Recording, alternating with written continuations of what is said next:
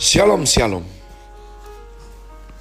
Selamat Hari Rabu 2 Februari 2022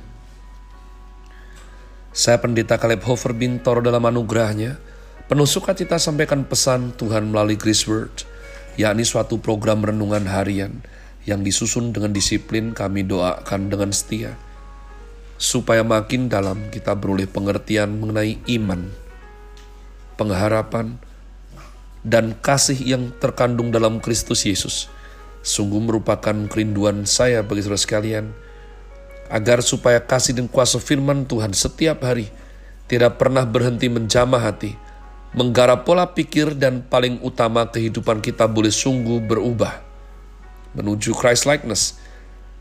Masih dalam season spring dengan tema Surrender to the King.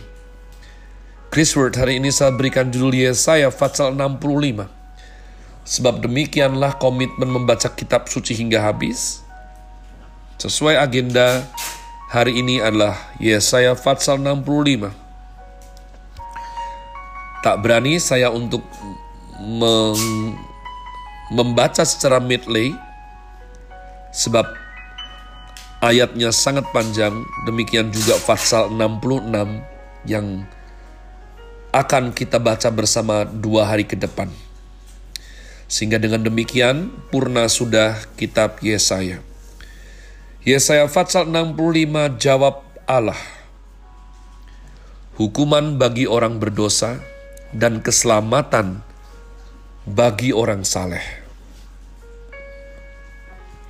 Aku telah berkenan memberi petunjuk kepada orang yang tidak menanyakan aku Aku telah berkenan ditemukan oleh orang yang tidak mencari aku.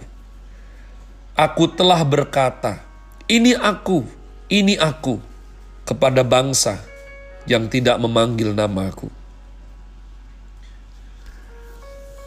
Sepanjang hari aku telah mengulurkan tanganku kepada suku bangsa yang memberontak dan menempuh yang menempuh jalan yang tidak baik dan mengikuti rancangannya sendiri Suku bangsa yang menyakitkan hatiku senantiasa di depan mataku dengan mempersembahkan korban di taman-taman dewa dan membakar korban di atas batu bata. Yang duduk di kuburan-kuburan dan bermalam di dalam gua-gua. Yang memakan daging babi dan kuah daging najis ada dalam kuali mereka. Yang berkata, Menjauhlah, janganlah meraba aku, nanti engkau menjadi kudus olehku. Semuanya ini seperti asap yang naik ke dalam hidungku, seperti api yang menyala sepanjang hari. Sesungguhnya telah ada tertulis di hadapanku, aku tidak akan tinggal diam, malah aku akan mengadakan pembalasan. Ya, pembalasan terhadap diri mereka atas segala kesusahan, atas segala kesalahan mereka sendiri, maupun atas kesalahan nenek moyangnya, semuanya serentak firman Tuhan. Sebab mereka telah membakar korban di atas gunung-gunung dan mengaibkan aku di atas bukit-bukit. Memang aku akan menakar ke dalam jubah mereka upah untuk perbuatan-perbuatan mereka yang dahulu Beginilah firman Tuhan. Seperti kata orang, jika pada tandan buah anggur masih terdapat airnya, janganlah musnahkan itu.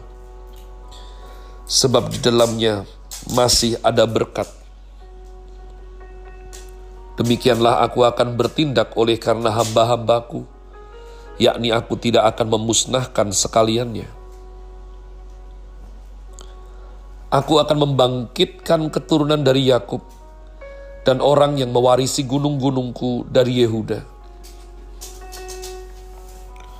Orang-orang pilihanku akan mewarisinya, dan hamba-hambaku akan tinggal di situ.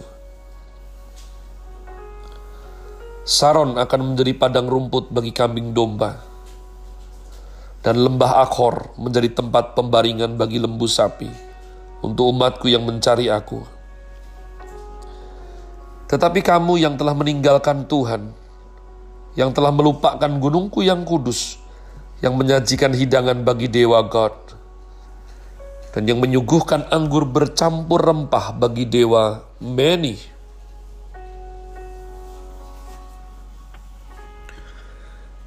Aku akan menentukan kamu bagi pedang, dan kamu sekalian akan menengkuk lutut untuk dibantai. Oleh karena ketika aku memanggil, kamu tidak menjawab. Ketika aku berbicara, kamu tidak mendengar. Tetapi kamu melakukan apa yang jahat di mataku dan lebih menyukai apa yang tidak berkenan kepadaku. Sebab itu beginilah firman Tuhan Allah.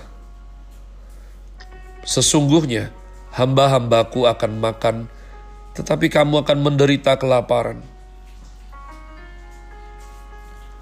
Sesungguhnya, hamba-hambaku akan minum, tetapi kamu akan menderita kehausan.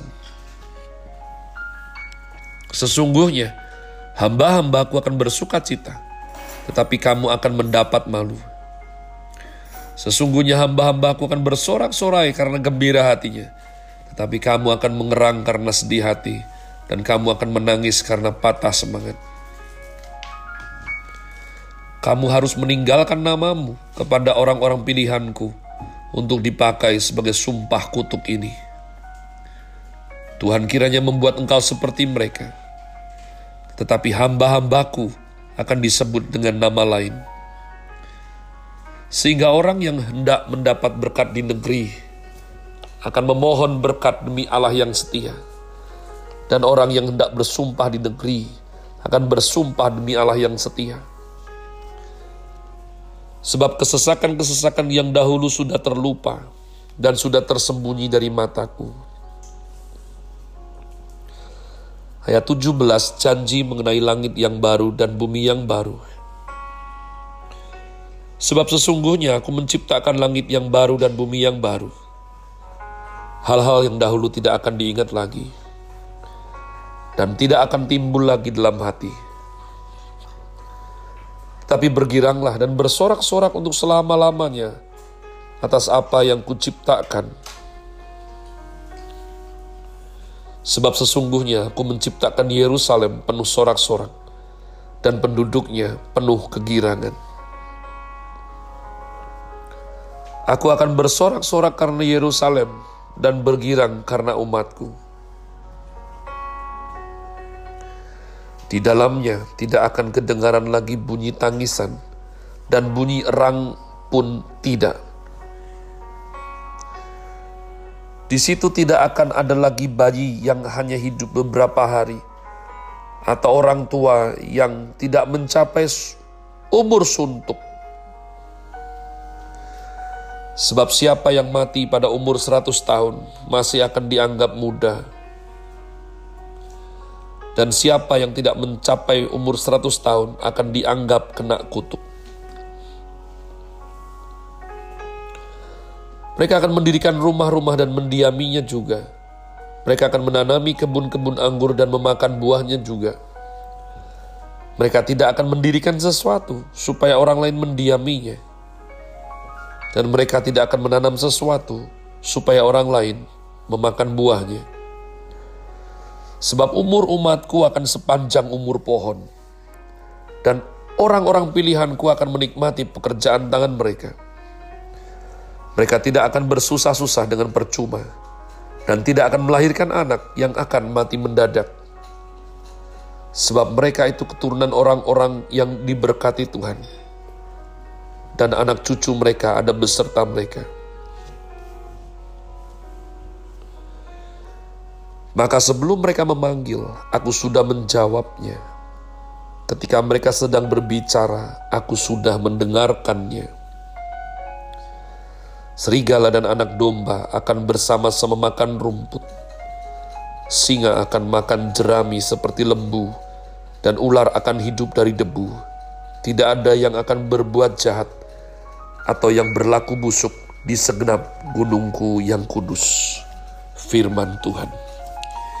Dalam tempo yang sangat singkat dua hal umat Tuhan. Yang pertama adalah betapa kasih setia Tuhan itu berlaku bahkan kepada orang tidak mencari Dia. Wahyu umum, matahari, tidak hanya untuk orang baik, orang jahat juga merasakan manfaat keberadaan matahari. Filosofi zombie atau vampir adalah bahwa orang yang mempunyai unsur kegelapan, yakni iblis, tidak tahan kena matahari. Tapi faktanya, koruptor, predator, orang-orang yang otak dan tindakan hidupnya kotor, mereka sama-sama terpapar matahari dan tidak kenapa-kenapa.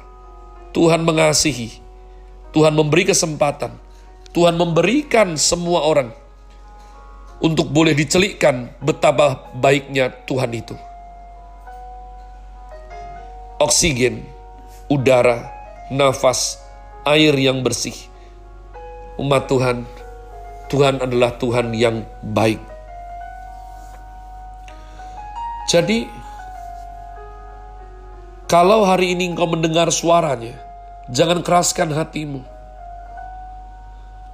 Tuhan menunjukkan kasih setianya. Hanya bedanya orang-orang pilihannya atau orang dijamah hatinya akan lembut hati, matanya celik terbuka dan sanggup melihat Betapa baiknya Tuhan itu. Sedangkan orang jahat terus serakah, terus serakah, terus serakah.